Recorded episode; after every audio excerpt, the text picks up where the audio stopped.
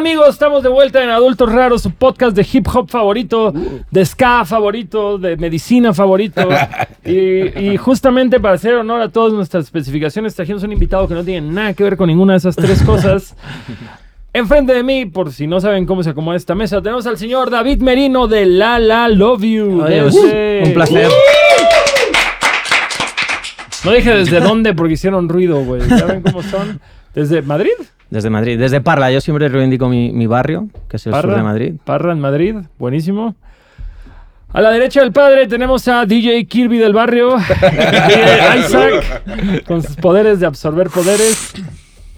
Y a mi izquierda, el emo de 40 años original, Mickey Jones.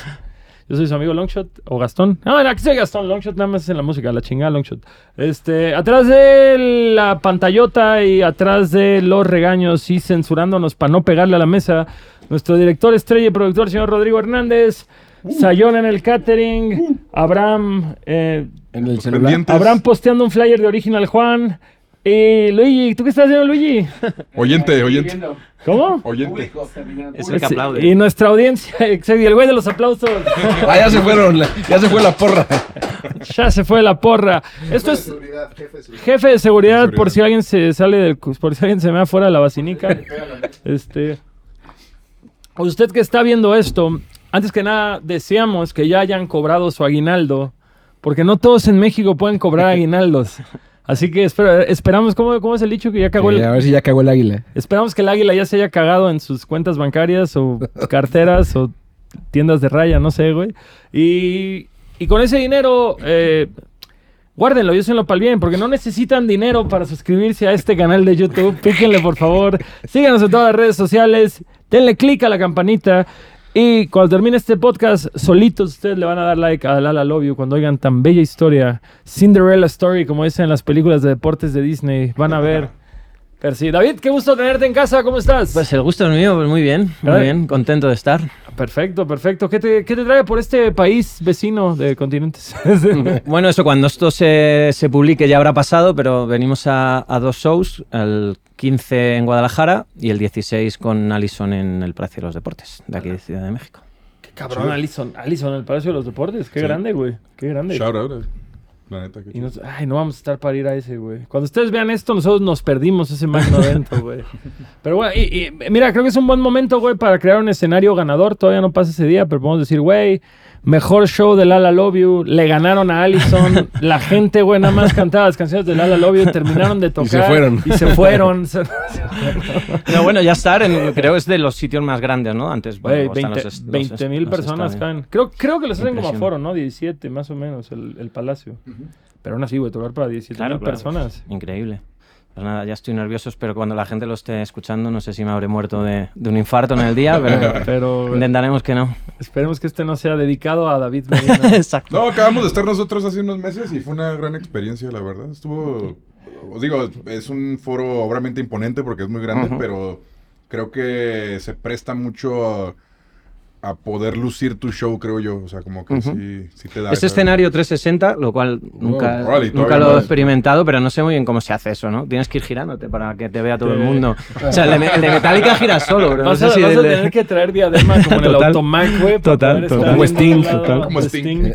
¿Te gusta tocar con in-ears? Sí, Ah, qué bueno, Qué bueno. porque, Sin porque no, no. hay otra forma Ah, de tocar en el vida. palacio. sí, sí, nosotros vamos con, con clic y disparamos secuencias, entonces vamos Claro. siempre Ah, de ahí lo tienes más Ya, fácil. ya con eso está un poquito más. Es, es la tercera vez que tocan en México, ¿no? La primera vez fue con Chingadazo, la segunda fueron ustedes solos en La Piedad. Sí, no, la tercera en, en bajo circuito. Ah, y ok, es- esa fue la tercera. va, sí, va. o sea, ya es la cuarta en un año y medio, o sea, nos Oye. hemos abonado a, a Bastante bien. México. Bastante Y- bien para ser del otro lado del continente, o sea, digo, des- desde Sí, sí, otro sí. Sí, sí, tocamos más en Ciudad de México que en muchas ciudades de, De de- España. de España, es así. Es algo bueno. Mira, la verdad, yo la primera vez que oí de ustedes fue por el featuring con Chingazo de Kung Fu, que es la canción de la nariz, que, Ajá. que es una Ahí gran, gran canción. ¿Cómo, ¿Cómo conectaron ustedes con Chingazo a tanta distancia? No, no, pues esto es más loco que eso. Yo hace 10 años vine a, a trabajar unos meses, en aquella época funcionaba mucho el, el Facebook, y Marino conocía eh, Lala Love You, todavía no existía el chingadazo de Kung Fu, no tenían ni la banda ni nada. Y yo puse en un evento en el foro Alicia que iba a asistir.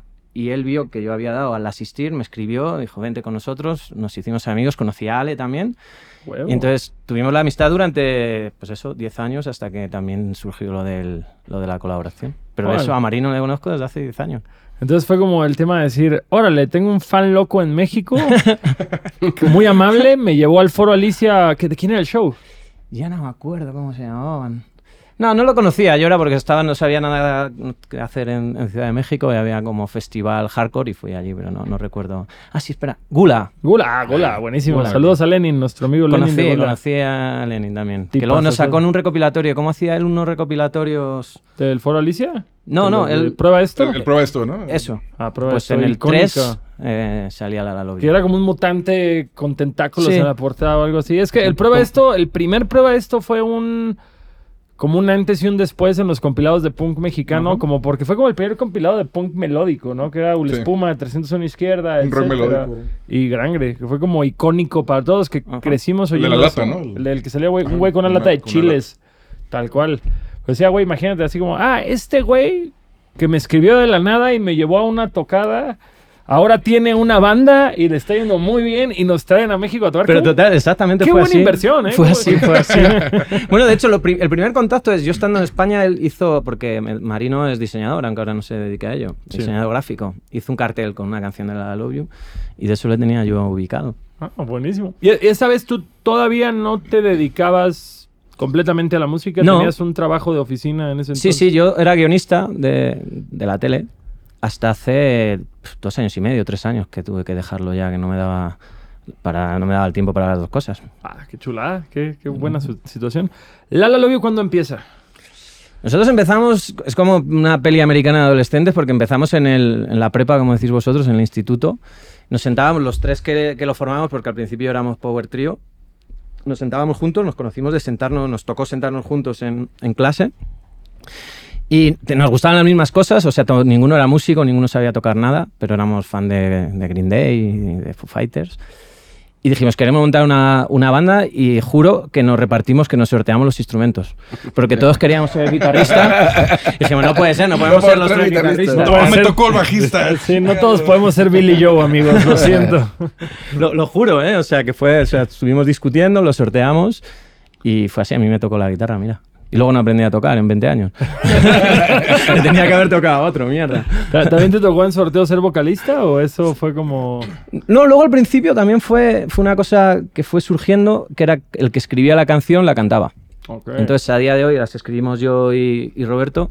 Entonces, él, si la canción, si la melodía, las letras sí que las suelo hacer yo, pero si la melodía es suya canta él, si la melodía es mía canto yo. ¿Y de esos tres compas nada más quedas tú o...? No, Roberto, Roberto. que es el otro guitarrista. Sí. Él empezó siendo bajista, Ah, y... luego entró, entró un guitarrista que tuvimos durante mucho tiempo, pero luego cuando lo dejó, dijo, no, no, ahora cojo yo la guitarra y que entre un bajista y... Perfecto. Y de ahí en fuera, ¿y eso, eso en qué año fue? En... Que yo vi que el Es que me va a hacer, o sea, quiero parecer más joven de lo que soy. Cuando diga la fecha se va a notar lo mayor que soy, porque empezamos en 1998. ¿Qué, Ok, güey? ok, legal, legal. ¿Entonces cuántos años tienes? Y yo 41. 41, ah, pues, Ah, pero sí. te ves, te ves más joven, Es sí. más joven, sí, bien conservado. y en ese entonces era un poquito, venían ustedes del boom de Epitaph, por lo que entiendo. O sea, si, si estaban oyendo Green Day, me imagino que también oían Offspring y Rancid y Bad Religion y eso. ¿o Sí, fue- sí, sí, sí. Siempre los, en aquella época, ¿eh? luego nos ha gustado cosas un poco más, más hardcoretas, pero en aquella época los que tenían esta vena más pop, como Spring o, o Green Day, eran nuestros grupos de cabecera. sí. O sea, ustedes sí empezaron. Porque, porque yo veo muchos influencias de sonido en Lala Lobby ahorita que no diría que es una banda de punk rock per se, pero se ve la escuela, se ve influencia en el sonido. ¿Ustedes cuando empezaron sí era totalmente punk rock o siempre fue como un poquito más power pop, más rock pop? o- Sí. Bueno, luego teníamos muchas influencias también de, de bandas de España que eso, que eran mucho más, más poperas. No sé, si, no sé si algunas llegaron aquí, pero había grupos que nos influenciaban mucho que eran eh, Fanta. Fanta, me encanta. Airbag. claro. Eh, Y en esta cosa como una onda más ramoniana, pero muy pop, de letras muy, muy naif, pues eso es lo que... De, esa misma ola, fast food, a mí me encantaba fast food. justo, También, también, también. Justo. Sí, sí. Que eso era como la movida de subterfu- subterfuge, ¿no? O- No, pero ninguno de estos han sido ¿No? de subterfuge. O sea, es, subterfuge, supongo, pero Sí. en España siempre hemos dicho subterfuge. O sea, el, el pro- el propio dueño de, de subterfuge, que está justo aquí esta semana, dice subterfuge, así que él puso el nombre, él manda. Apenas vi que van a poner oficinas de subterfuge Sí, sí. en México, ¿no? Sí, sí, lo acaban, de, lo acaban de abrir hace una semana. Por eso está él aquí, está como promocionando el, la versión mexicana del sello. ¿Son rebeldes ese subterfuge? Ujú. Pero, mm, digo, yo, yo sé que no venimos a hablar de la carrera de la disquera, pero ¿qué figura tiene subterfuge como en el under español? Pues, hombre, son de las independientes es la más grande. Ok. O sea, no puede competir con la mayor, pero dentro de las independientes es la más grande y la que más tradición tiene.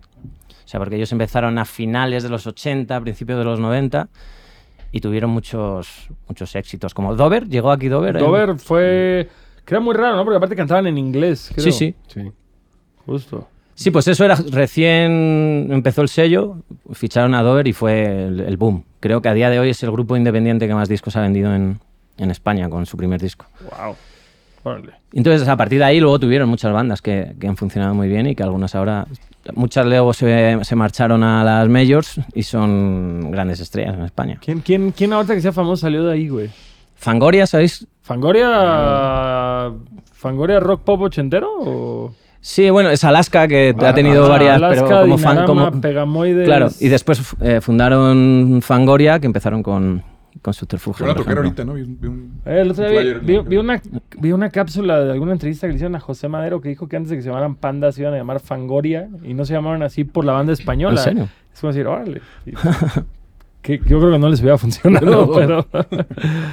¿Ustedes desde un principio fichan con Subterfuge o...? Nosotros, o sea, tenemos este, el último álbum que hemos sacado, es nuestro tercer. Es que vamos a nuestro ritmo, ¿eh? Fíjate, en todos estos años no corremos mucho. Y el primero no, el primero lo hicimos con otra más pequeñita que se llamaba Familia Musical, que, que cerró y luego ya nos, nos fichó Subterfuge. Buenísimo. Oh. ¿Qué tan, ¿Qué tan complicado era tocar eso en España, justamente? O sea, porque por decirlo, aquí en México hubo un boom. Ahorita Ujú. que tú vas a compartir escenario, bueno, ya compartiste escenario con Allison. Allison se, se benefició justamente de una ola que hubo de este punk pop, punk melódico de principio de los 2000 toda, toda la camada que dejó vaya, güey. Sí, eso en España exactamente igual. O sea, fue eso, 2007, 2008, eh, hubo bandas a las que les fue muy bien. Nosotros, en aquel momento nos fue mejor de lo que nos, de lo que nos fue des- después, pero tampoco es que tú fuese nuestro, nuestro gran momento. Pero igual, surgieron muchas bandas como, como Allison, no sé si os suena Pink Noise, por ejemplo. Pig Noise. Yo Pig Noise nada más los ubico porque se burlaban de ellos los chicos del maíz, que creo que tocaron como en una madre del PP o algo así. y- Ah, sí, eso me suena aquel escándalo, sí. Ajá, y hasta metieron un sample de eso los chicos del maíz en una canción y fue como, ah, mira, son como los Allison de allá, pero de derecha. Bueno, realmente tampoco sé si son de derechas, o sea, no tienen ninguna vertiente política, pero les debieron llamar para un evento, Y dijeron que sí. Se les hizo fácil no y, funcionó muy bien. y ya les los crucificaron por de hecho, eso. la, la última canción que, que hemos sacado nosotros es, es con ellos. Con, ¿Con Pig con Noise? Pig Noise. Oh, todavía tocan ellos. Lo mismo que ha pasado con muchas bandas y con todas las americanas que estuvieron unos años que, que no. Supongo que ahora han visto que, el género se revitalizaba y que había hueco y, han vuelto y han vuelto muy bien. O sea, les pasa lo mismo que, que Allison. O sea, viven de las canciones que hicieron hace 20 años, pero las que están publicando ahora también les funcionan muy bien. Pero es que, güey, Allison, y obviamente lo digo con todo el respeto porque son mis homies, los quiero un chingo. Y, es más, yo en mi primer maqueta les tiro un diss, así como que me burlo de Allison en, en una letra y años después ya los conocí en persona y fue como, sea, miren, era un chico de No provincia a mal. con un trabajo que odiaba, obviamente los odiaba y les tiré mal rollo. Y ahora los quiero muchísimo. Phil y Eric, amigazos, los, los TQM bien cabrón. Pero, güey, Allison cuando pegó en México era como... Puta, no sé, güey. Así como una boy band. O sea, no una boy band porque no es como que fuera un grupo No. prefabricado. Salieron del foro Alicia y todo. Pero sí era un fenómeno. Sí, un fenómeno. sí. sí era un pedo de que, de que me dijeron que los llevó a tocar Paco Rabán a la Torre Sí, a- Eiffel, a un museo. No, y a Barcelona, porque me dijo Eric que el única, la única vez que había estado en, en España era eso, con Paco Rabán, que me resulta muy curioso. Y luego, eh, loco. que- que la historia esa también del, del cepillo de dientes el- eléctrico que le aplastabas al cepillo de dientes y sonaba una canción de Allison. Alguien me platicó esa historia una vez. Me quiere de que, sonar que lo he visto, que lo han puesto hace poco en las stories, como era el Ah, 20 ¿sí? aniversario y tal, pero que hicieron muchos comerciales también, como del Workman, Sony. Del cosas Sí, cereal, creo que de los un corn pops, coche, en de un coche, pops güey. Yo me acuerdo de un coche también, o sea, como que sí era un pedo que decías como, no sé, güey, como Cuando en Los Simpsons salía March de niña con su lonchera de los Monkeys, güey. así. Sí, yo recuerdo que no vengo como de esa escena, pero todos en la secundaria en el salón era Allison, Allison, Allison. Sí fue una revolución. Por ahí Sí, en güey. 2004. Entonces dices, que, pues, de entrada dices, qué chido que sigan tocando, qué chido que, que no haya sido una banda como muchas de su generación, güey. Y que han sacado éxitos después de eso. O sea, no, no, no más vivieron como de esas canciones, sino han tenido otras canciones después que han funcionado. Sí, y han evolucionado, ¿no? Tampoco Ajá. se han, se han acomodado en algo que les funcionaba, sino que ellos han buscado su han camino. madurado también. Sí. Sus, sus canciones nuevas como que traen otro Exacto. estilo, traen otro tipo de, letra. O sea, sí. Sí, que no se quedaron en ser una banda de la industria. O sea, como que yo creo que Allison es una de las bandas de México que más turean, que más nos los encontramos Sí. en el circuito de gira y que Fear autogestiona casi todo lo de la banda, la neta. este, y venden playeras bien chingonas en una empresa que se llama Rica Miseta.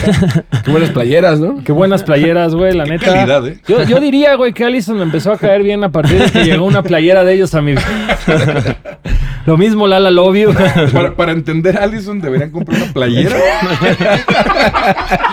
y escuchar sus No has oído realmente a Allison hasta que no Y Lala Lobio lo mismo, ¿eh? Lala Love You. Si no han conocido a Lala Love You, pueden comprar una playera de ellos y la música les va a sonar mejor. no, no, no. Lala Love You, justamente, empiezan con esto, empiezan en 2008, eh, las suertes se acomodan de cierta forma, empiezan a turear. Viene esta ola que tú dices, como de la influencia punk pop en España. Va bajando esto, me imagino que empiezan a haber menos gente en los recitales. Claro, claro. ¿Cómo, cómo viene esta? no- Y aparte, y aparte, ¿qué edad tendrían ahí? Como en principios de sus 20, me imagino. Sí, eso, en el... O sea, yo cumplí 18 en el 2000. Ok. Así que veintipico tenía yo en el 2008 cuando funcionaba el género, que fue también como nuestro mejor momento hasta la fecha y funcionó. Es cuando finchamos por Subterfuge, hicimos algunos tours bastante buenos, o sea, era chiquitito el, el asunto, pero era la época en la que nos iba mejor. Pero luego yo creo que eso ha sido un fenómeno global, ¿no? Que ha habido los últimos 10 años eh, que dejaron de, de- de escucharse las bandas con, con guitarras y parece que desapareció el rock. Totalmente. Sí, justo. Creo que eso nos, nos mató a todos un poco y ahora, gracias a Dios, ha- Regresa Ha el a- ciclo a de, del regresar. rock. También regresa el ciclo de los pantalones gigantes, que eso no me gusta, pero, pero, pero qué bueno que... Y acampanados, ¿no? Y acampanados, Oye. Pero esa, no quiero decir década, porque es más, esos casi 15, 15, 17 años que la música con guitarras no estuvo vigente. ¿Cómo llevaron ustedes esto? Sobre todo de, no sé, creo que siempre se ha relacionado de forma equívoca el, el punk rock como algo que va con la adolescencia, con la juventud. Ustedes llegan a esta transición de se acaba la época de moda y entran en sus 30 ujú. y al mismo tiempo no está de moda y no es algo como ya fácil. ¿Cómo, cómo mantienen ustedes la banda durante esta década? Sí, lo, lo primero, eso, siendo un adulto raro y evolucionando poco, Eso, chingado. porque o sea, nosotros tenemos ahora 40 años, pero creo que nuestra vida ha cambiado muy poco en los últimos 20 años, o sea, tenemos experiencias similares y un estilo de vida bastante, bastante similar. Y luego es que siempre para nosotros la banda, o sea, hasta hace poco que, que- que no nos daba ya tiempo a, a- a dedicarnos a más cosas, pero siempre había sido nuestro juguete. O sea, nosotros hemos ido a... Somos, a- ahora se hace mucho esto de ir a sesiones de composición, ir a estudios a, a componer. Nosotros somos old school de ir a- al, al local de ensayo y tocar todos juntos y que las canciones salgan así en, en el local. Y es lo que hemos hecho toda la vida. Entonces, cuando no nos iba muy bien y no salían shows y, grabábamos poco, seguíamos yendo, seguíamos haciendo canciones. Era nuestra manera de echar el, el viernes por la, por la tarde. Entonces, como era un juguete, como no tenía más pretensión que, que ser nuestro juguete y divertirnos, pues siempre bueno, siguió rodando y con mucha naturalidad. O sea, nunca nos planteamos dejarlo aunque no nos fuese bien ni, ni nada por el estilo. No hubo este momento de la pareja diciendo como, ya, supera esta mamada, güey, ya tienes 35. Claro, no- solo fue una etapa. Fue una etapa ya. Pues es que no hay que tener pareja para que no te pase eso. Barras. Barras. Claro, no, yo en mi caso pues no, no, no tenía, no tenía ese problema. Pues así, eso fue bronca. Pero, digo, yo en el poco tiempo que los he conocido, pues ya pasó Celia, que fue bajista de Ujú. Lala. Ahorita ya no está ya más con la banda. Ahora está Lidia. Ujú. Lidia, justo. Ujú. Lo mantuvieron Pixies. Siempre, siempre una mujer en el bajo. No solo por el bajo, sino porque tenemos foro- eh, coros femeninos y son bastante... ¿Lo llamáis coros a las segundas voces? Sí. Como llamáis coro también a- al estribillo, digo, Sí. igual hay aquí Ah, un como, lío de... back- back- como, sí, como justo acompaña- Backing- voz de acompañamiento. vocals, Voz de Sí. acompañamiento. Pues eso, tiene bastante presencia en las canciones de, de Lala Love You, la voz femenina, Entonces, pues Sí, lo hemos necesitaba- querido sustituirlo por... O sea, es que Celia estuvo 8 o 9 años, entonces todas las canciones que hicimos mientras estaba ella, pues incorporaron voces femeninas y y ahora había que mantenerlas. Se les acabó. Y Celia, pues, nada más como que dijo, ya quiero hacer yo mi cotorreo solista o... Sí, sí, ella, bueno, creo que fue una transición también que creo que lo estaba disfrutando, pero que echaba mucho de menos tener tiempo para, para ella y sus proyectos. Y ella escribe muy bien, le gusta hacer canciones y quería cultivar más, más el proyecto. Y estamos en La La Love You, estamos y estábamos en un momento en el que nos faltan horas en el día y creo que tuvo que elegir y, y eligió. El, el factor que digo, obviamente yo que soy relativamente nuevo para con la trayectoria de la banda, lo que he visto de ojos para afuera es que el factor que cambió la historia del proyecto fue la canción del fin del mundo. Sí. Bueno, hubo, hay como varios... O, o fue, digo, esto como te digo, es... no, eh, pero sí, sí, sí. Hay, hay este viejo dicho que dice, toma toda la vida ser un suceso de la noche a la mañana. Que la gente siempre dice como, ¿de dónde salieron estos güeyes? Aparecieron de la nada, un golpe de suerte. Dice, sí, llevamos 20 años de trayectoria. chinga No, sí, madre". sí, pero vamos, sin duda fue el punto más grande de, de inflexión. O sea, fue como. Eso, teníamos miedo de, de hecho de ser un One Hit Wonder. A que Robert siempre dice, yo prefiero ser un One Hit Wonder que un Zero Hit Wonder. Siempre es mejor haber He tenido uno que, Palabra. que, que ninguno, pero pasó justo antes de eso, es que fueron como también una secuencia de, de casualidades De extrañas. Sí. Porque unos meses antes de- del fin del mundo, una artista que había salido de un programa de, de estos de talento que se llama Operación Triunfo, muy popular en. Ah, en también hubo acá en su momento. Se llamaba Operación Triunfo También. también. ¿no? Pues e- ella en el 2019 era como la ganadora y era súper popular, acababa de grabar su, su primer disco, fue a presentarlo a un programa con mucha audiencia de, de televisión, ella es como muy graciosa, así muy natural. Le preguntaban por sus canciones, dijo, ah, estoy aburridísima de hablar de mis canciones, que llevo un año grabando el disco, vamos a hablar de otra cosa. Y el presentador le dijo, bueno, ¿qué estás escuchando? Dijo, "Ah, una banda que se llama La La Love You. Y se pasaron toda la entrevista poniendo canciones de La La Love You. Suerte. Sí, sí. Entonces, al día siguiente, o sea, todas nuestras canciones estaban en el top viral de Spotify. O sea, fue un punto de inflexión como muy loco. Pasamos de tener eh, 2.000 oyentes mensuales, pues, no sé, pues nos pusimos en 200.000. Guau, en guau. de, De un día. de días. Sí, sí, sí. Y me imagino que ustedes fue una sorpresa porque no creo que nadie oyera Operación Triunfo, estuvieran muy al No, claro, ni estaba viendo el programa ni nada, o sea, yo estaba dormido. O sea, al día siguiente veo que me ha escrito todo el mundo por WhatsApp y tal, digo, ¿qué pasa aquí? Me lo tomé como una anécdota, no algo que me fuese a cambiar la vida. Yo fui a trabajar como cada día y dije, bueno, vale, ya con la tontería ¿Esto, esta. ¿Esto cuándo fue? O sea, hace... Eso fue como en mayo del 2019. Ok, Pre-COVID. Pre-COVID, justo. Sí, y entonces ahí justo nos, pues, habíamos tenido más, estábamos más en el foco de lo que habíamos estado nunca en, en nuestra vida. Nos pusimos a hacer una, una canción aprovechando que, que- que- que la gente nos, nos estaba dando esa oportunidad y tuvimos la suerte de hacer El fin del mundo, Uh, que fue la primera canción que sacamos después de que sucediese esto de, de Amaya. Creo que eso, que ella ya había abonado un poco el... Sí, cuando ya tienen el terreno. reflector, ¿no? Exacto. Y bueno, pues el fin del mundo reventó y ya de esos 200.000 pues pasamos al millón. Les, les pusieron a la gente, llegaron y remataron con la canción. ¿no? Exacto. y aparte es una gran canción. Sí, o sea, de buena. que dices, güey, qué afortunado, porque yo creo que todos los músicos tenemos canciones malas y canciones buenas. Que le hayan atinado a sacar un Claro, claro, yo- rolón después de esto, fue como, güey, no se despreció la bala. No, claro, claro, yo lo pienso mucho. Dije, joder, si tenía que sacar mi mejor canción en algún momento, era en ese momento. Y bueno, coincidió y se alinearon las estrellas. ¿eh? Qué puta locura. Ujú. y, y a partir de eso, la acogida que ha tenido, eh, no sé si ahí fue como decir, bueno, y desde entonces todo lo que hemos sacado ha ido para crece, o eso ayudó a que voltearan a ver el back catalog que tenían, o... Las dos cosas. O sea, era, era muy loco, y es muy loco ahora, como un, un disco que sacamos en 2014 y que no lo escuchaban ni mis colegas. Eh, de repente para todo el mundo le parece buenísimo. Y es, tío, te lo he dicho mil veces que lo escuches, no me has hecho ni caso y ahora me dices que es maravilloso. Y vamos a los shows y hay eh, gente de, de 15 años, pues eso, cantando canciones que, que, que eran muy antiguas y que en su momento a nadie le importó una mierda. Pero luego también hemos tenido la suerte de que, no todas, pero que muchas de las canciones que hemos ido sacando nuevas, algunas han funcionado también bastante bien y yo creo que ya nos hemos quedado tanto en el One Hit Wonder What porque hemos tenido algunas Yo, otras. yo no conozco la discografía vieja, pero trae este mismo, esta misma esencia y este mismo como ritmo de lo que es como el fin del mundo, o sea, porque es como sintetizadores, un poquito como de Sí. fondo, o sea, sí, sí, Sí. bien, lo, lo que hacían también en el 2014, Sí, sí.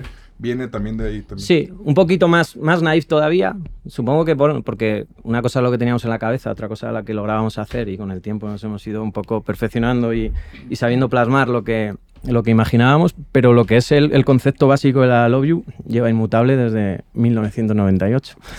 Oye, desde, desde el 98 ya había sintetizadores, ya había todo eso. Sí, sí, ahora, ahora lo disparamos, pero en la primera formación, a los meses de empezar nosotros, entró un, Un tecl- chico un nuevo al salón y se sentó al lado de ellos. Es y- que se me hace curioso porque justo, o sea, lo que yo recuerdo así, los sintetizadores entre las bandas de, de pop No punk y eso común, ¿no? no era tan común No. hasta como el 2005. Hasta que salió el microcorg. Pues es que- hasta que salió el microcore, güey, justamente el microcore como No, que sí pero- fue un punto así. Pe- Pero es cierto, es cierto. Luego cuando salió Metro Station y, este rollo, nos, nos habían copiado. O sea, nosotros lo hacíamos antes. Y el autotune, que ahora los- en la música urbana se, se utiliza tanto, nosotros ya en, en cosas que grabábamos muy a principios de- del, del 2000 metíamos autotune. Imagínate Wow. una entrevista así a Duki en Ah. Argentina que diga, sí, es que yo crecí viéndola a la lobby. por eso". Yo pensé que decir una entrevista con autotune. Y luego sacan otro hitazo después de que lo mencionan. Sí, sí, nos ponemos a trabajar si eso pasa. ¿eh? Oye, pero, pero ese suceso, ¿es suerte o es trabajo? ¿O es un poco de ambas? Yo creo un poco. un- o sea, suerte, o sea, tuvimos una, una suerte que flipas. Eso está claro, que tuvimos un montón de, un montón de suerte y se alinearon como, como, como muchas cosas. Pero creo que también esa suerte estaba acompañado de que ya éramos una banda con un repertorio, o sea, que cuando, cuando la gente nos estaba mirando ya teníamos mucho que ofrecer, fuimos capaces de adaptarnos rápido a la nueva situación. Hay un viejo dicho que dice que justamente la suerte es cuando la coincidencia y el trabajo embonan, güey. Porque es como decir, si no hubieran tenido un catálogo, si no hubieran tenido más canciones, güey, si no hubieran tenido la experiencia de decir, chinga su madre, todo el mundo me está viendo, tengo que escribir la mejor canción de mi vida. Aquí está, sí existe. Y dices, güey, si hubiera sido la primera canción que le sale y coincidencia y no puedes replicarlo, ahí se acaba tu suerte. Y aparte, por ejemplo, es como el hecho también de tener todo en orden, ¿no? O sea, como justamente la, tus canciones en plataformas, tú tienes tus, tus mismas redes en orden, con fotos recientes o actualizadas, o sea, como todo esto, creo que también... Ya es un mecanismo que está, que está en Exacto, ya nada más ocupabas el spotlight para que, para que se diera. No, y hay una cosa también que yo me he dado cuenta estos, en estos últimos años, que coincidimos con muchos artistas jóvenes que han tenido un gran éxito, pero como muy, muy rápido. O sea, ellos no saben lo que es fracasar, nosotros lo, lo- Somos expertos, todos aquí en esta mesa. lo supimos durante muchos años. Y creo, o sea, yo agradezco que, que a nosotros nos haya pasado esto Adultos. ahora, como adultos, que, que- que hace años que no sabes la, la- la importancia de, de- de ese esfuerzo, que sabes que, que las cosas tienen mucho que ver con la suerte y con la casualidad y que se necesita mucho trabajo para, para seguir manteniéndote ahí. Yo creo que eso nos ha ayudado también a, a mantener los pies en La en tierra. la tierra y a decir, bueno, si no sigues trabajando, si no sigues haciendo canciones, si, si no sigues aprovechando las oportunidades, esto se agota. Yo veo con muchos otros jóvenes, no se dan cuenta, se creen que el tiempo es infinito, que, que las cosas se las merecen por inspiración divina y que, y que eso siempre va a ser así, y no es así, claro. Creo que todos ya tuvimos suficientes trabajos culeros para que cuando tuvimos la oportunidad de dedicarnos a la música le demos el respeto que merece, porque justo. Sí, sí. Eh, tú que justamente vienes de una generación similar a la nuestra, eh, la forma en la que se consume la música. O sea, ahorita tú dices esto, que tuvimos la suerte de que pegar esta canción porque nos echaron un foco de atención y teníamos un back catalog y la gente ha respondido al back catalog. Pero así como hubo este caso de la chica del programa de concursos, pues están los TikToks que de pronto dices una, Ujú. o, o- o las series de Netflix, ¿no? Que dices este, esta canción de que sale el cholo en patineta, güey, tomándose un litro de jugo de arándano y de pronto Fleetwood Mac es inmensamente famoso cuando, cuando ya habían sido inmensamente famosos tres. la canción esta de Stranger Things. Que, que dicen que esa canción está en el olvido y que esta chica se hizo millonaria Run, otra vez. Run Up That Hill. Ah, Sí, Run Up That Hill, Se hizo justo. millonaria de la noche a la No, mañana. no, no, otra no, no, todavía más, todavía más coraje a la verga, algo que re- genuinamente me saca la pinche vena del ojo. Se viralizó el clip este de Merlina, güey, que sale la Jenna Ortega bailando. Bailando. Ah, no baila. Pero que la, la original de la serie es con una canción de los Cramps. Y alguien lo subió con una canción de Lady Gaga, güey. Se viralizó. Y dices, Ah. yo quiero que se viralicen los Cramps. pero, pero sí. No sabía ese justo. dato. Sí, triste, triste dato. Pero justo, o sea, tú que te ha tocado pasar del acetato al cassette, al CD, al acetato de nuevo a las plataformas de streaming. ¿Cómo lidian ustedes con esto? Y sobre todo que dices que ahora le llegan a una audiencia más joven. ¿Cómo, cómo lidian con esta transición de formato actualmente? Ya, Ya, o sea, nosotros, o sea, lo de adaptarnos a las redes sociales y cosas así es una cosa que no hemos llevado demasiado bien, pero bueno, como también ha llegado todo un poco por casualidad con, con la fórmula que, que a nosotros no funcionaba, o sea, hemos seguido haciendo las cosas como, como, las, como las hacíamos y bueno, a veces también, por ejemplo, el fin del mundo una vez se hizo, se viralizó un montón en, en TikTok. TikTok. y estuvo unos meses como disparado en, en cifras, pero yo qué sé, pasó solo, nosotros no tuvimos que hacer nada, así que le dejamos al Y destino. como que- vino se fue. Y como Sí, vino, sí, se pero- fue. Pero sí. Pero y, ustedes siguen en subterfugio ahorita. Y la disquera, una disquera independiente de esa magnitud en España, ¿los incita a que hagan esa clase de contenidos? ¿O es como nosotros ponemos su música? Sí, A la chingada. sí. O sea, la manera de trabajar con Subterfuge es, o sea, es de, de- de banda independiente total y absoluta. O sea, en ese sentido no... En lo creativo, ¿no? Ustedes ellos no. Sí. O sea, al final ellos distribuyen, en- es- también son el, el- el booking y hacen la promo con, con medios, pero nunca nos explican cómo tenemos que hacer las cosas o promocionar nosotros en redes. O sea, nu- nunca ha habido esa conversación. Bueno, amigos, necesito ahora tres TikToks al día, güey. La vida haciendo una coreografía. Eh, No, no pasa eso. No, una vez, fíjate que a mí me, me alucinó un montón. Colaboramos con una chica mexicana se llama René, no sé si la Sí, sí, sí. ubicáis. Entonces hicimos la, la canción René es todo lo contrario. Ella está en TikTok todo el día y, Claro, y y- le ayuda y lo sabe hacer muy bien. y lo hace muy bien. No, de hecho, o sea, en aquel momento no lo había reventado como lo, como lo ha reventado ahora. Que yo veía, o sea, ya estaba, se pas- me parecía que había ahí una cierta esclavitud a, a las redes porque pues, la pobre cada poco era, espera, pa- paramos, que tengo que grabar un vídeo. bueno". Y al final luego la funcionó, o sea, que ese, que ese trabajo y ese esfuerzo a ella le funcionó y se le, le viralizó una canción.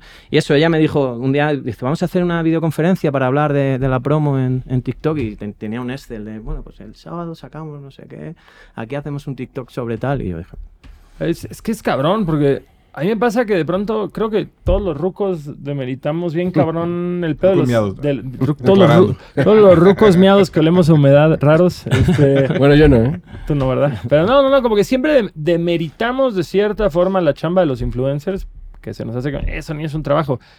Mames, yo No, lo veía, wow, con, yo lo veía trabajo. con Malín, güey, y dices, güey, esos güeyes tienen una pinche escaleta así programada todas sus semanas. Ya quisiera yo tener esa organización para algo en mi vida, güey. Ese sí, tal vez el resultado, pues generacionalmente ya no nos interesa ese cotorreo, pero, pero de que hay No, una hay un chamba trabajo, sí hay un detrás, trabajo. sí, claro. Hay que alimentar un algoritmo. Hay un trabajo, pero te esclavizas, ¿no? Como que dices, oye, pues también quiero que la- el disfrutar los algoritmo es- momentos ¿Qué, que güey? están ¿Ya pasando. Longshot no te esclaviza a mi perro? O sea, sí, sí, ¿Más? pero- más. ¿Más? No, no, lo que no quiero es más. No, pero más bien como disfrutar los momentos, ¿no? O sea, que dices, bueno, pues ya estoy aquí en un paisaje bien chido y todo, pues lo quiero disfrutar, no quiero estar como todo el rato. A mí, a mí se me Pero pasa eso- a veces, eso- o sea, creo que eso Pero es- eso es una cuestión generacional. Sí, o sea, es lo, que- justamente lo que iba a decir, porque pues puede, puede ser que un morro esté disfrutando, subir su contenido y todo eso, que digo, todo el mundo lo hacemos, pero hay veces que a mí quizás sí me marca esa raya. Pero de es como, decir, es como ya, los, o sea, los conciertos. ¿A dónde lo quieres llevar? O sea, estar grabando todo el concierto. Grabo una historia y voy a disfrutar el Yo concierto. no, Exacto. entiendo, yo no entiendo ese pedo de grabar conciertos, Y- porque y- ni siquiera está divertido y- grabar un... ah, digo, ya, y nunca lo ves, ¿no? Después, luego le dicen, nunca llegas a tu casa, Y, y luego eso, colgado que ese footage pues, nunca se publica ni se lo Aún así, etiquétenos en sus historias. Por favor, o sea, graben, no graben. Aún así- diciendo que no graben. No, pero sí, sí es una forma muy distinta de disfrutar. Es que como que pareciera que hoy en día las redes sociales son de presumir lo que hiciste en vez de disfrutar lo que hiciste. Sí, total, total. Y tienes que llevar tu personaje a cuestas las 24 horas del día, que yo creo que eso para mí es lo más, lo más difícil. Claro. O sea, ya no solo no de, de- de que no puedas disfrutar, es que no puedes ser tú, tienes que ser todo el tiempo tu, tu personaje, tienes que ser Lonchón y no Gastón todo el día. Pues. Ah, te llevar una sorpresa, güey. No mames, a mí el otro día alguien me puso en un en el video de Año de Flores, güey. Hay como una parte que salgo así tomando el taxi de espaldas y se me ve que me estoy quedando calvo. Y un morro puso en los comentarios, ¿qué tranza que el tío Longshot se anda quedando calvo? Y ¿no como, bueno, disco? hijo, y tengo una canción que trata de eso, pero últimamente que te valga verga, mi carnal. O sea, ¿cuál es la pinche necesidad de andar exponiendo a la gente en redes sociales, güey? Y dices, está bien, porque en persona les hubiera dicho lo mismo. Creo que nosotros... En ese sentido, tú. En ese sen- bueno, sí, yo. En ese sentido creo que justo es bueno no tener un personaje, güey. Creo que por ese aspecto. Hey, tenemos un señor productor que nos está diciendo, güey, que por favor, No le pegues a la que- mesa. Que teclee más fuerte, ¿es lo que estás diciendo? que mi amigo el percusionista le baje de huevos y con esos mismos dedos que ven que el Vicky está haciendo así, pueden irse a su teclado, güey, y picarle seguir a todas las redes, a las de Lala Lobio, a las de Adultos Raros y a la de los Longshots en singular, que van a aparecer así junto a cada nombre, güey, un pequeño avatar. Pero... Oye, girando la conversación en torno a eso. ¿Tú ¿Tú crees que hay una brecha generacional entre tus oyentes y, la- y ustedes? Bueno, a veces, o sea, lo que me está sorprendiendo, o sea, el otro día que estuve en el, el concierto de, de Blanco, que la gente allí tenía eh, 15 años, supongo, 16 años, pero sus referentes son los mismos referentes que tenía yo cuando tenía 15 años. Eso es lo que me pareció muy loco, ¿no? Llevan camisetas de repente de, de Nirvana o de Misfits, o- o de, o de o- Misfits, sí. Y, y nos ha pasado igual. Nosotros el, el último álbum se llama Blockbuster y hacemos un montón de referencias a, a películas y series de los 90, de principios de, de los 2000. Y hablamos con chicas de 15 años, chicos de 15 años. Dicen, me encanta tal serie, me encanta tal, tal película. Yo creo que es que es- existe ahora ese revival tan, tan noventero ¿no? y, que, y que ha pegado muy fuerte entre, entre, entre los adolescentes. Joder, ahora sonemos otra vez. Sí, Sí. sí, sí. Todo es cíclico, todo vuelve. Les dije que íbamos a volver. Nunca nos fuimos. Nunca nos fuimos. Nunca nos fuimos. Aquí estuvimos todo este tiempo. Entonces yo creo, o sea, es que este, este revival, pues a los de mi generación creo que nos ha venido muy bien por eso, porque de repente estamos eh, conectando eh, a nivel de referencias culturales con tres generaciones más atrás. Bastante es muy extraño. loco y bastante... Sobre todo porque sí es muy raro luego que conectes como con una generación mu- 20 años atrás. O sea, no es tan común tampoco. Mm, es que, es que Bueno, sobre todo si te fuiste y volviste como en el, en el aspecto del ojo público, ¿no? Es o sea, que- como el género. ¿Cómo lo Ya hacemos? no- Es que, güey, yo siento que esta generación ni siquiera es 90s per se, es como 90s 2000 Sí. porque Sí. es como, Mm. no es como que están oyendo grunge, ¿sabes? 90s. Es así como, están usando pantalones acampanados y estética noventera, pero oyendo dos, cosas del 2004. Yo no he visto playeras de Pearl Jam en ningún Ajá, yo no he lado, visto ¿eh? un morro usando una de Soundgarden, güey. Esto es el 90 que quiero que vuelva. No, pero, pero sí, güey, o sea... Que al final las modas son cíclicas, siempre hemos oído Sí. eso. eh, Pero y- mira, los, pero es que ha pasado mucho, ¿no? Porque yo lo pensaba, los, los, los mod, así con toda la estética británica, cuando pegó muy fuerte, eso en los 80, pero sus referentes eran como de los 60. Sí, del o sea, los 79, primeros mm, mod eran de los 60, pero luego el, el revival fuerte donde surgió toda la iconografía eran los 80. O sea, que supongo que esto este ciclo no, no es, No o es sea, nuevo, no es nuevo. exacto, está, Es es como bastante que habitual. pasó unos años para que se curtiera y luego salió ya como... vuelve a resurgir. Hay una banda de mod muy buena de España, Los Flechazos. Sí. Qué gran banda, güey. Sí, sí, qué gran banda, la neta. Espero- Luego el en solitario, el Alex Alex, Cooper. sí, es Cooper, que también está muy bien, sí. No le, no, le, no lo he oído tanto en solitario, la verdad, pero creo pues que alguna vez leí que hasta hacían un festival en, en la provincia de España, no sé en qué parte. pero Sí, como- él es de, Le- de León, sí, no me acuerdo ahora cómo se llama su festival. Pero- Pero, lo, lo sigue haciendo y sigue llenándose de mods ya un poquito más crecidos, pero, pero sí. Tiene toda la estética del. ¿Cómo se llama este güey de The Jam, el vocalista? Paul Weller. Paul Weller, Sí, sí, sí. Él es como muy fan de Paul Weller. y- Aparentemente, claramente. De este disco nuevo Blockbuster, ¿qué, ¿hacia dónde va el disco? A comparación del resto de la discografía, como justo me dices ahorita, tiene muchas referencias de cosas noventeras y obviamente el nombre pues hace alusión Claro. a, a este icono que para nosotros fue tan significativo generacionalmente. Era nuestro Netflix. Era nuestro Exacto, Netflix. exacto. Te emocionabas, güey. Yo siempre me acuerdo que de morro iba a ver películas así, que a ver cuál quieres. Y yo, no mames, me acuerdo como que la emoción de ver todas las portadas y todo, güey. Fíjate hay, hay películas de terror que yo me acuerdo que de morro vi las carátulas que apenas estoy viendo en este momento eh, que descargo las películas y la chingada es como, güey, vi esa puta carátula hasta los 20 años y jamás vi la peli y finalmente me di el taco de verla, güey. Aquí en México había una, una nacional que era Macrovideocentro Ajá. y ¿qué, qué otras nacionales vieron de...? Digo, aparte de las de cada ciudad, ¿no? Sí, Que- porque yo en mi colonia de jodida tenemos, tenemos el Cronos. El corona... Pelis Cuquita. Feliz Cuquita. No, pero sí llegaban las pelis, ¿sabes? Las mismas pelis eran una En distribución. Cancún tenía una que se llama La Carcachita y Ah, ahí ¿sí? siempre encontraba así como los videojuegos chidos. Ah, hay videojuegos iba, también. güey. A mí me da miedo pasar por la sección de terror, solo voy a decir. Eso, ¿te da miedo? Videovisa, Videovisa era la otra que quería darle. gusto. Había, habían, No, no, eso no, no me suena. usted, no, pero había alguna local en España o todas eran como No, de así- marca gringa que llegó hasta Claro, allá? como cadena no, no recuerdo ninguna. ¿No? Ni de- como la del barrio que ibas allá a rentar. Sí, no, no Eh, recuerdo el nombre. De O sea, yo era de, era de una minoría discriminada en aquel momento de, de niño, porque supongo que aquí pasó lo mismo, que hubo dos formatos al principio, VHS Beta y. VHS, sí, sí, sí. Y mis padres tenían beta. Betamax. Y, y entonces en el, en el videoclub había 8.000 estanterías para, para VHS y una puta estantería para... Claro, porque VHS era lo más nuevo y Beta ya era viejo. Sí, tenía que siempre, me- todos los fines de semana tenía que coger bicivoladores, que era lo único que... Mira, vivía en Colonia Jodida, pero tenía Beta y VHS. Sí, Casablanca, este, pura, lo Y que el viento se llevó, regre- regresadora Bueno, de cochecito. Vamos a rentar otra vez Rambo. Oye, bicivoladores se decía aquí porque luego... Y si volador no te No. Era- ¿Y ti, güey? No, B- BMX Bandits es en... en- Ah, claro. O sea, ¿Cuál o sea, el eh, BX Bandits. eh, Que hasta hay una banda de ska punk que se llama RX Bandits. RX que es- Bandits. pero no, el BX Bandits, que exactamente qué era? Era. Es, es una película que salía Nicole Kidman con 15 años y que era con un grupo de que iban con las, con las bicis y eh, atrapaban a unos ladrones que acababan de robar un banco, no Ah, sé su qué. puta madre, esa no Eso llegó a Canal tampoco, 5, ¿no? güey. El escuadrón patineta, man. Jugaba patineta, un ninja perdido en Beverly Hills. Perdón, regresa, me super fui a hablar de Blockbuster, pero quería hablar del disco, que, que este nombre obviamente encapsula, güey, este tema mm, noventero, principio de los 2000 Ujú. ¿Hay algún concepto detrás del disco o...? No, no, es, es una cosa, o sea, nos representa muy bien, pero no es una cosa que solo haya pasado en, en este disco. Hacemos muchas referencias a cosas de la cultura pop y sobre todo al, al- al cine. Hay muchas películas que hablan y que tienen referencias de, digo, muchas canciones que hablan y hacen referencia a, a películas. O sea, a veces usamos los sampleos, esto que hace Sat Saturno, pues lo hacemos nosotros también. Y entonces, bueno, gritar, gritar. entonces eso, pues al final, o sea, no es que fuera una cosa buscada, pero cuando tuvimos el, el álbum completo tenía mucho sentido que, que tuviese el nombre algo que ver con, con las películas. buenísimo, buenísimo. Um, WeSync, viene el WeSync para...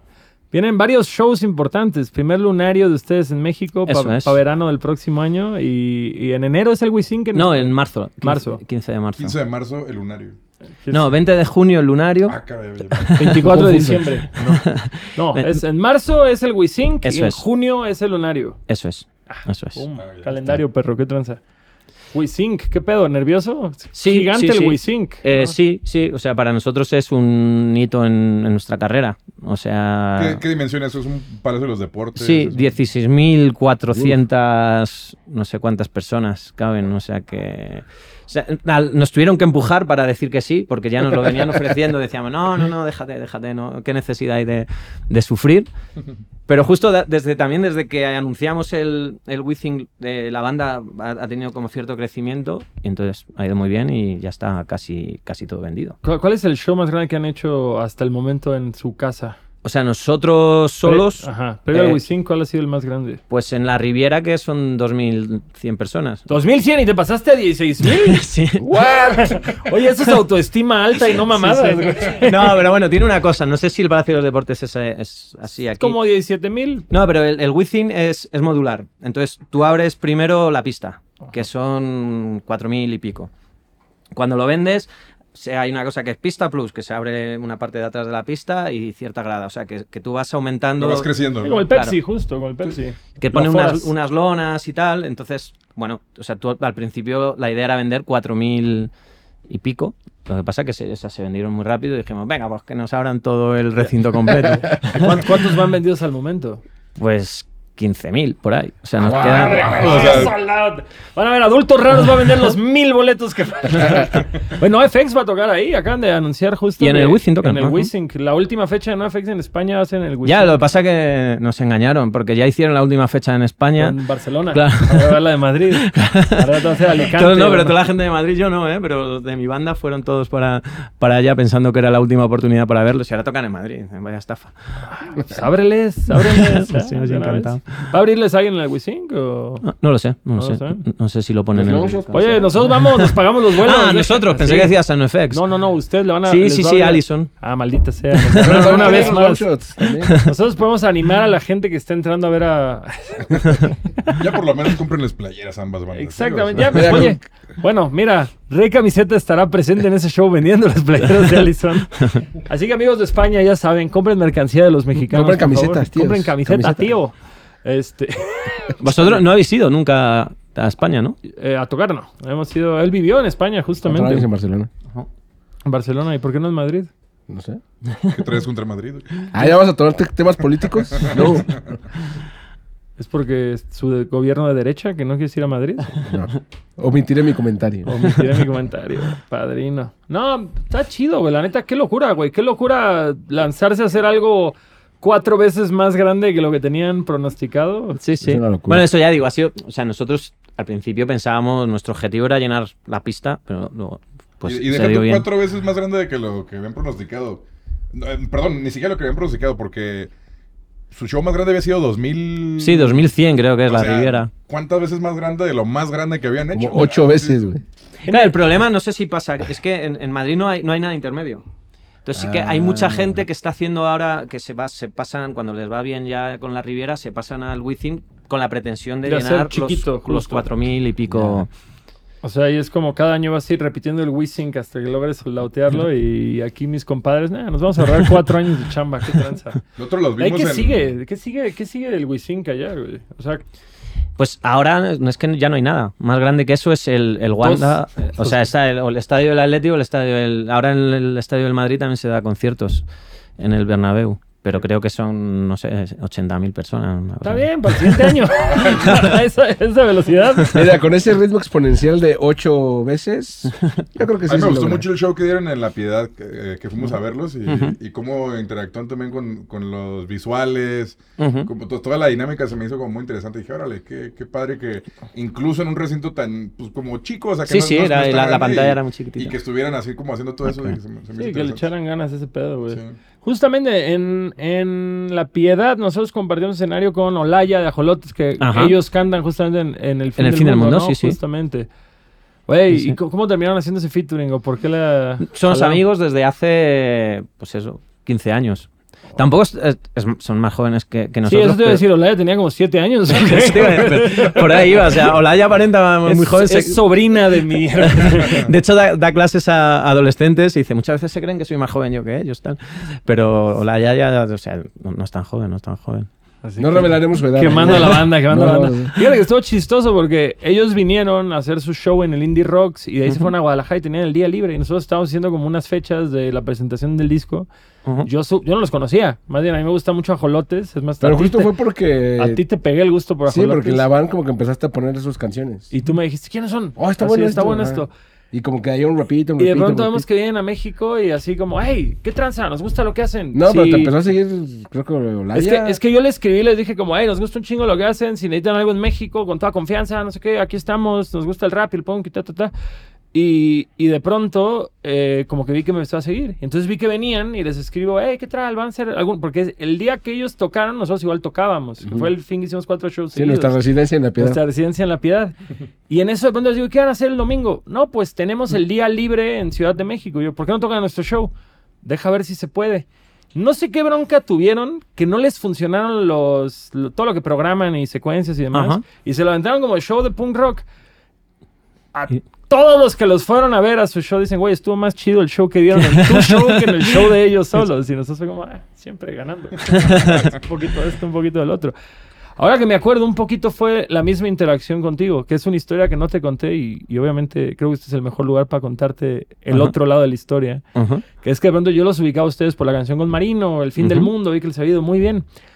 Y de pronto tú subes una canción con una playera de Longshot a Instagram y nos traes así yo, güey, no mames, qué buen Ah, pedo. sí. A este güey le gusta Longshot, qué chingón, no sé qué.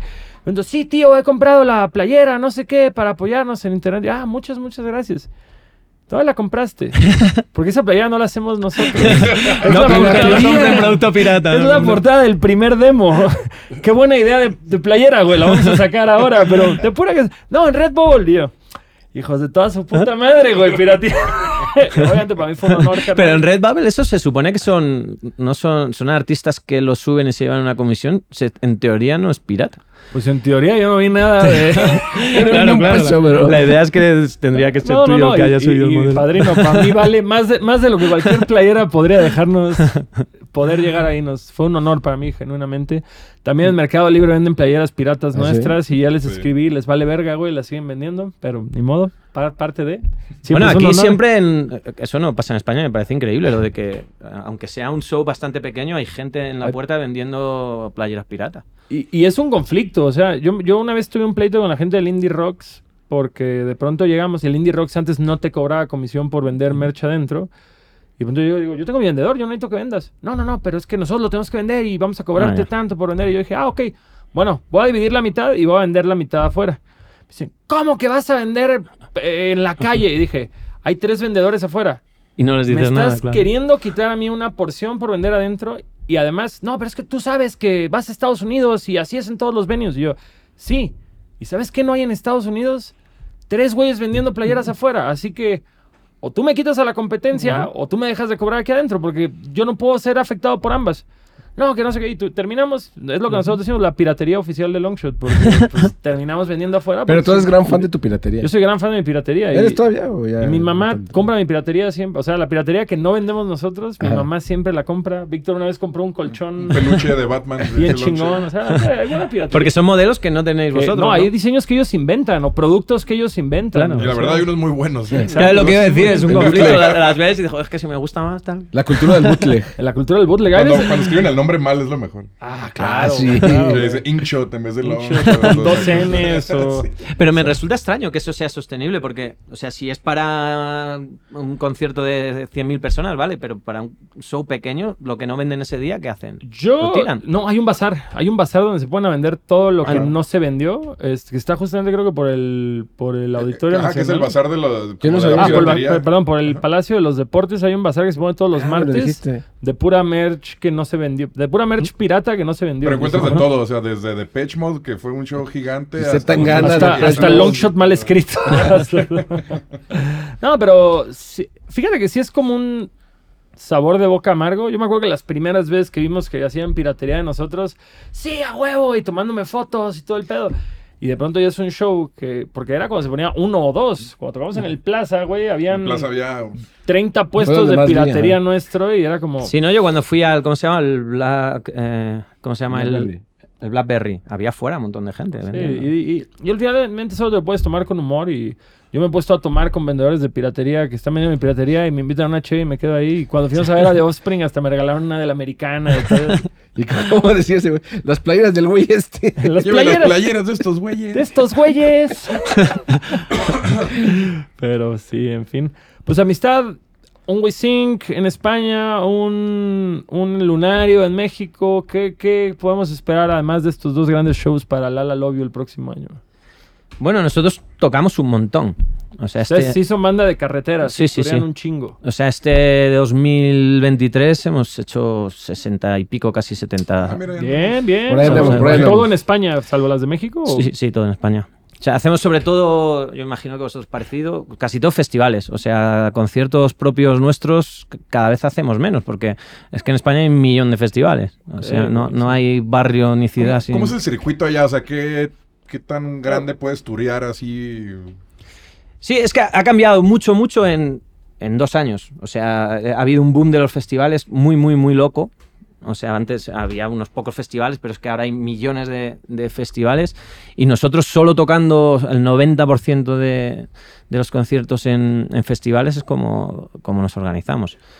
Que es mucho en verano, ¿no? Como que yo he visto que el circuito... Antes eran, antes eran en verano. O sea, siempre eran los festivales de verano y está, era un concepto muy asociado con el, con el verano, porque además eso, en España hay mucho contraste entre el invierno y el, y, y el El verano. verano, Pero claro. eso ya no. Ahora ya hay festivales con- como si fuesen de verano, pero... ¿Y eso qué es el calentamiento global? ¿o qué?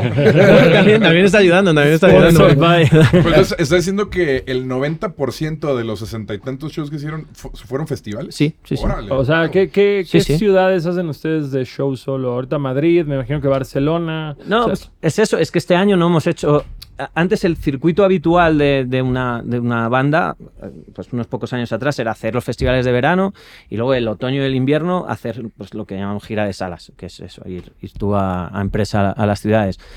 Pero nosotros este año decidimos no hacer eh, la gira de salas porque ya llevábamos un montón de, De festivales, de festivales. El año que viene sí que vamos a hacer, pues, en, pues justo dentro de un año, en noviembre, diciembre, ¿Va a ser más de salas o...? Vamos a hacer cinco o seis fechas de, De salas. de salas. Ok. ¿Qué- son, no sé, Barcelona, Madrid, ¿qué otras ciudades son como las grandes? Sí, Valencia, eh, Sevilla, vamos a hacer Vigo y Bilbao, yo creo. Esas son así como las ciudades más grandes. Bueno, Granada funciona muy bien, hay muchas Málaga. ¿Y no han pensado venir como a Centro y Sudamérica? No... Ya, no.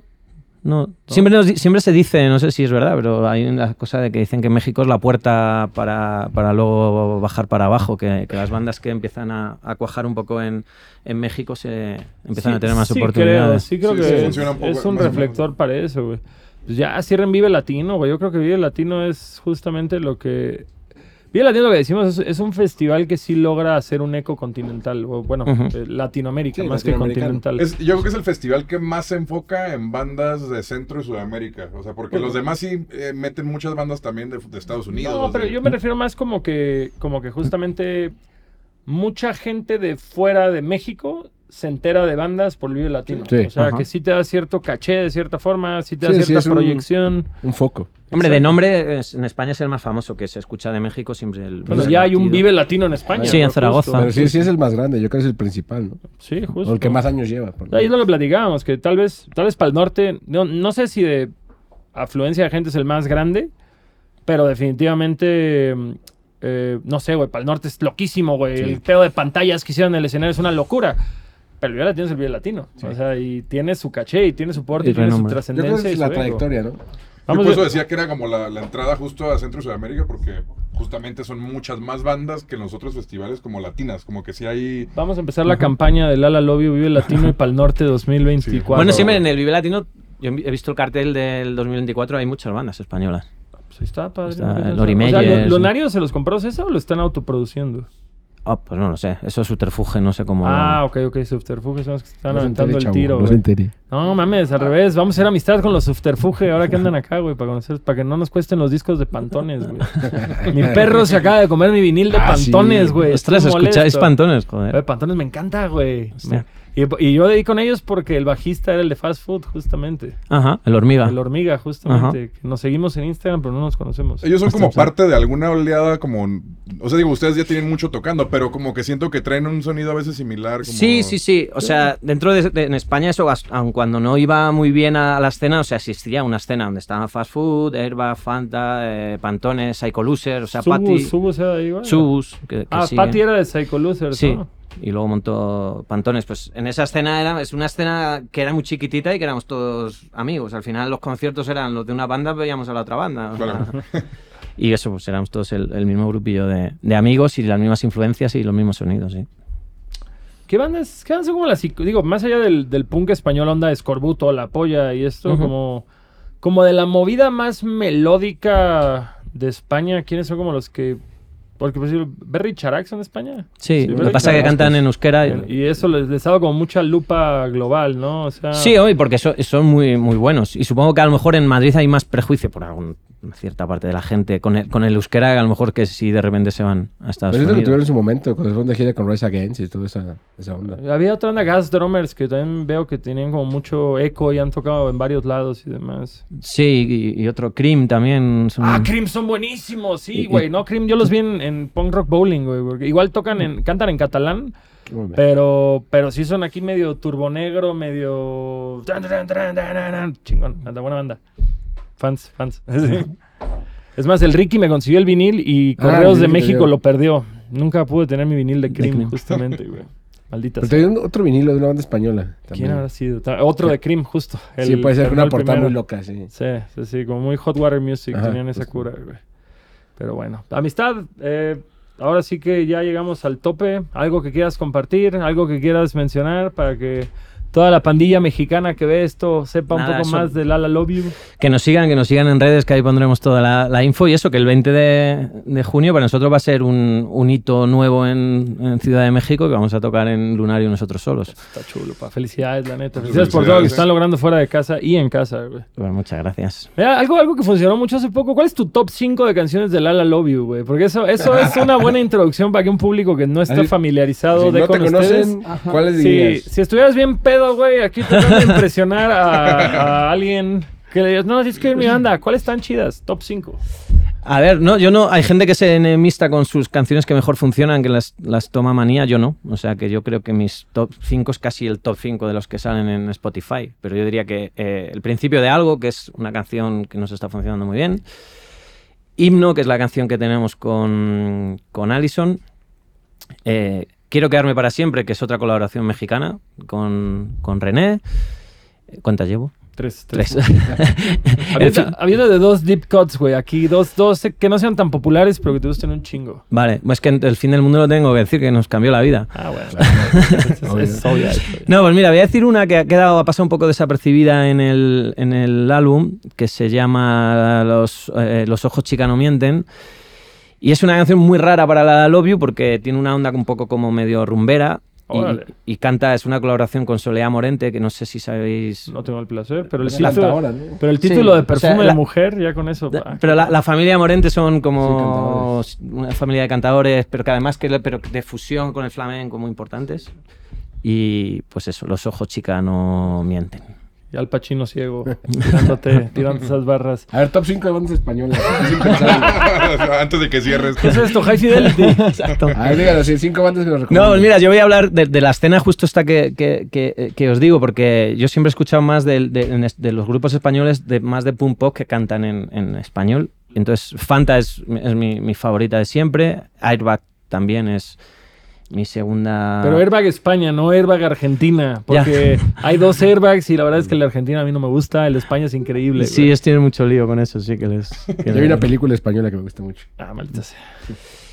Eh, mira, hay una banda nueva que son unos chicos muy jóvenes que se llama Rococó, que también me. me- Ah, hay una banda en México. se que también se llama. Panteón Rococó Panteón es la banda más grande No, de México ahorita. Ah, hostia, pues no, aquí no, allí no llegó y les han cogido, pillado medio nombre. Eh, Diles que si son nuevos se van a ahorrar muchos problemas si cambian el nombre. sí, pues igual, igual están a tiempo todavía. Llevo tres. Sí, hace Eh, bueno, así de esta nueva ola que están funcionando mucho, Caravana, que han venido a México hace eh, un mes. es un poco así más, más garajero.